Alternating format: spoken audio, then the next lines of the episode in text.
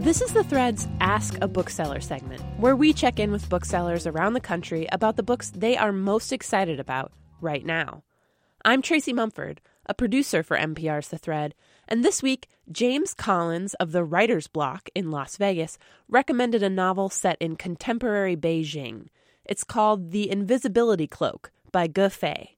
It follows a middle aged man, some might even call him a hopeless loser, who takes on a mysterious job. I'm a huge fan of Chinese literature, but there's this pattern in Chinese literature of all the books being really sad, and this book is a comedy. Even then, it's still a really accurate depiction of modern Beijing from the times I've been there. I'd say more accurate than most of the Chinese books I've read. This is just China in just one moment, in one flash, and how quickly China changes. And that's something that's expressed throughout the book is how China has changed since the 1990s and maybe have this question of, well, where is China going now? While Fei may be an unknown author in the U.S., his style has a lot in common with big literary names.